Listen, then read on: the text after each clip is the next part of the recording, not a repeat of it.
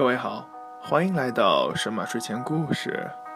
神马睡前故事每天晚十点前更新，更新的平台有荔枝 FM、网易云音乐电台以及 iOS 平台下的 Podcast。感谢各位的收听。如果各位有任何的意见建议，或是想和主播逍遥交流的话，欢迎关注逍遥的新浪微博“逍遥散闲”，懒散的散，闲人的闲。谢谢各位。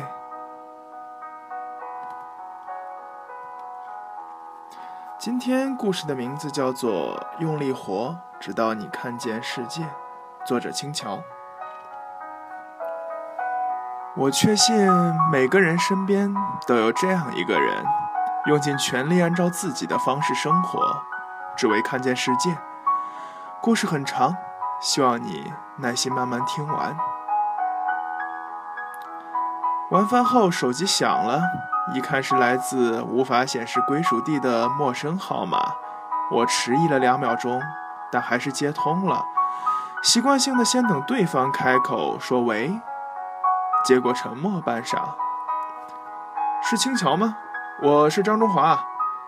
当我听到一阵蹩脚的四川话充斥在浓厚的那尴尬氛围当中时，我真想把电话挂了。想想算了，或许他找我真有事儿呢。张中华是我高中同学，在即将进入高三那年，班里转来了一名复读生。记得那天天很燥，蝉鸣和烈阳包裹着整个教室，除了笔尖划过烟草纸留下的沙沙声，就只剩下头顶上的风扇在呼哧呼哧的连轴运转。复习已经进入了题海阶段，大家或气定神闲，或心神不宁。看见有人抬起了头。才发现老熊走进了教室，后面领着一个穿校服的男生。老熊是我的班主任，在自习课上，他从来都是来去如风。少有人察觉的时候，他已经站在讲台上十几分钟了。直到一个接一个的脑袋从书卷中抬起来后，大家才慢慢坐直腰板，静候他的安排。我们班来了一个新同学。下面就让他自我介绍一下，大家也顺便休息两分钟啊。老熊的话永远是再实在不过，能少话绝不多话。那个穿校服的男生从教室门口抱着一个大书箱走上讲台时，其实是没多少人真正注意他的，直到他开头讲话。大家好，我叫张中华。又是沉默半晌。我希望在接下来的一年里和大家并肩作战，考进名校。曾一度，我以为他是省外转校生，操着一口不太标准的四川话，还夹杂着抑扬顿挫的自我介绍，大家没少笑出声。我也开始慢慢打量这个在四十度高温炙烤下依旧穿着一身冬装校服的同学。我甚至分不清他穿的是哪个学校的校服，因为从来没见过。蓝白相间的衣服上，白一团，蓝一团，蓝里有白，白里有蓝的，看上去像是反复洗过很多次，倒是还干净。这位新同学留着一头七八十年代的发型，像极了那位早期出道唱我的中国心的叔叔。一张蜡黄的脸上布满油光，还好身材匀称，要不然脱下校服，再戴上一副厚底镜框。你还真以为他是从电视机里走出来的下海归国同胞呢？老熊把他安排到我们小组，坐在素芬旁边。素芬是班里的数学课代表兼我的组长。老熊的安排自然是细心考虑后的后果。素芬为人和善，成绩优异，对这种复读生来说，自然需要有人引导和帮助。而素芬是班里再合适不过的人选。一来二去，两人也开始慢慢熟络起来。张中华是个不太多话的人，很怯生，对班里的同学毕恭毕敬，仿佛刻意和每个人都保持一定的距离。每天除了埋头啃书，还是埋头啃书，唯独对苏芬不同。或许是苏芬经常帮他辅导功课，又或者 是他觉得苏芬长得漂亮。每当我们问中华兄，你是不是喜欢素芬？他就掩脸写字，但能清楚地看到，在他那张毛孔粗大、干黄干黄的脸上，是有些微向上浮动的褶皱出现。张中华是我们班唯一一个使用非智能机的时候。第一次看到他的手机是在政治课上，老熊从马克思讲到毛泽东时，教室某个地方发出哔哔哔的响声。哦我确信我没听错。在哔了几声后，我看到前方的中华兄飞速从裤兜里掏出一只诺基亚六二三零，长按几秒右键，传来一阵经典的关机铃声，手机这才被关掉。看着中华兄大舒一口气，我们也跟着哀叹一声，因为那时老熊的脸色已然不对，大家纷纷埋头不忍直视。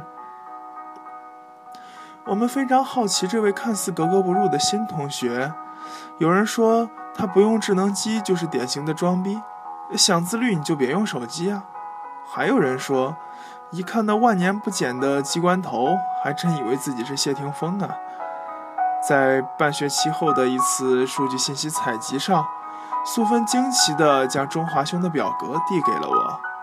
我狐疑地望望他，再看看表，出生日期那类那栏赫然写道：一九八六年四月五号。我勒个大去，是写错了吗？还是年龄故意改大？可是改大出生日期有什么好的福利政策？好想去问问他究竟怎么回事，但理智告诉我，这是别人的隐私，我无权过问。没几天，班里便对于张中华的真实身份有了一系列的私下讨论。他究竟是干嘛的呀？怎么这么大的年龄还来高考？他能适应大学生活吗？哎，他这样做好冒险哎！在众说纷纭的议论声中。中华兄从未给出正面回应，好像一切和他无关。每天依旧除了啃书就是找素芬聊天，反倒素芬也跟没事人一样和中华兄越来越好。虽然一开始在接到他电话的时候，其实我是拒绝的，但我还是耐心听他讲起了大学生活。他告诉我。大学生活比他想象中更加丰富，但他自己好像真的快要融入不了了。上了大学才开始用 QQ 的他，在室友的帮助下，也一并艰难地学会使用微信。他说：“我不能不去学呀，毕竟这是你们九零后都喜欢用的。”我操，他居然用九零后来称呼我，我开始变得无所适从了。随便问了问：“怎么样？”和同学关系还行吧？找到知心朋友了吗？呃，找是找到了，但还是有人爱故意找茬，拿我年龄说事儿。中华兄有些无可奈何。我已经尽我最大努力的去迎合他们，去融入他们，可是还有人不给好脸色看。中华兄人如其名，爱好也挺中华的。在学习疲倦之余，唯一令他排忧解难的，便是听老歌。特别是涛声依旧，高中还在班里给我们唱过费玉清的歌，他也极为钟爱。听他说，经常有男生跑来他寝室，像看异类一样看着他，打趣地说：“瞧瞧，这就是八零后和九零后的差别。听的什么歌呀？真土！”中华兄气不过，便把高中英语老师教的那首《昨日重现》，也就是他唯一能记住的歌。开始在寝室里频繁播放，他以为这样就不会被骂土了吧？但同样没赢得好脸色。哎呀，逼格变高了，昨天还老老古董呢，今天就混洋子了。他没有还口，其实他也根本不知道怎么还口。他似乎明白，再怎么努力的学，也终究不能改变他是八零后这个事实。中华兄在电话那头开始泄气。我曾经就想把农民的帽子摘掉才来考大学，但上了大学，却有些无所适从了。中华兄是零五届高中毕业的学生，当年没有考上大学，迫于生计，随了父母去到江苏的华西村打工。在某次课间，他终于给我们小组讲起了大学以前的事，我们。就像听故事会一样，一个个端着小板凳坐到前排。华西村是出了名的富人村，他承认，那里的农民都是土豪，真正的农民才是自己。他见到了家家别墅、户户跑车，而他呢，却只能做起了连当地人都不愿意干的水泥工。一年如一日，一日如一年，如此的生活让他在华西村待了整整三百六十五个天。三年来，除了和工地老板偶有照面，活单一枯燥的，连他自己都快忘了自己待了多久了。每天能和他说上话的，只有一群大龄工人。到后来，他自己也不愿意说话了，因为没有任何东西值得被提起，也没有任何东西值得被留恋。但生活总归还是要有盼头。中华兄的盼头就是周末。每到周末，他都会骑上那辆破旧却实用的自行车，骑上几个小时，直到连云港，辗转到连云港图书馆，一待就是一天。用他的话说，除了在图书馆里，我不知道还有什么地方能让我跟外界联系。我想要知道世界到底发生了什么，所以即使三年后在众亲人的反对声中，他还是毅然选择重回校园。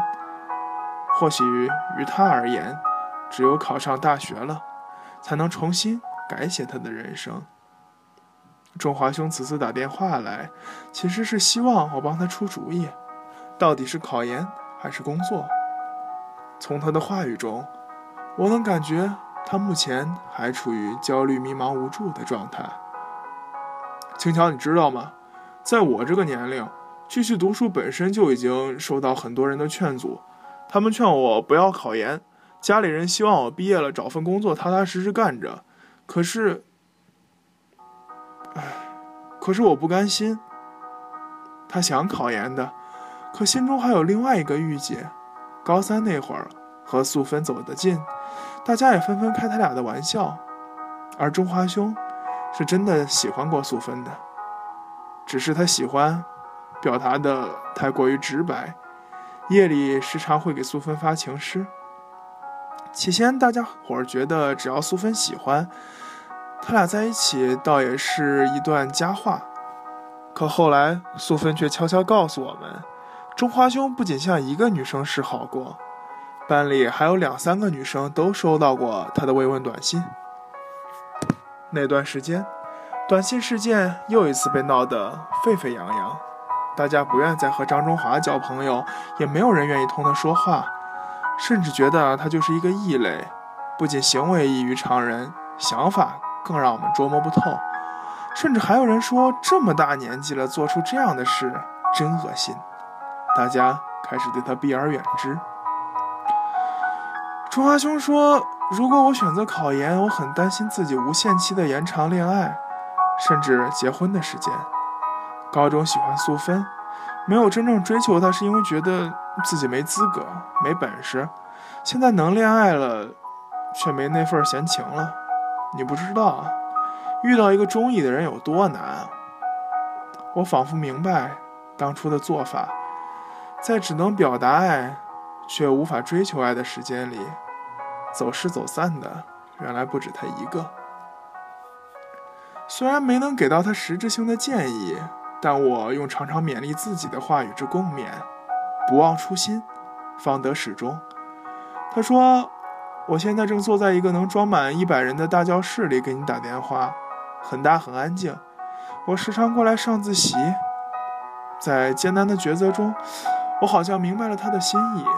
末了，对我说：我要考研，考进名校，和当初刚到我们班时一样。”操着一口不太正宗的四川话说的那样斩钉截铁，我知道这一次他是认真的，就像当初离开华西村决定复读一样，毫不含糊。我不知道他在考研的道路上会遭遇什么，也不知道在即将结束的大学生涯里，他是否会明白走自己的路，让别人说去吧。但我相信，八零后和九零后的代沟会逐渐缩小。就像我们为了追求心中那片云而放弃原有的海洋一样。听过很多道理，但我们依然能选择自己的人生。感谢各位的收听，今天的神马睡前故事到这里就要结束了。故事和以前的稍微有些不同，有点热血，有点励志，也有些平淡。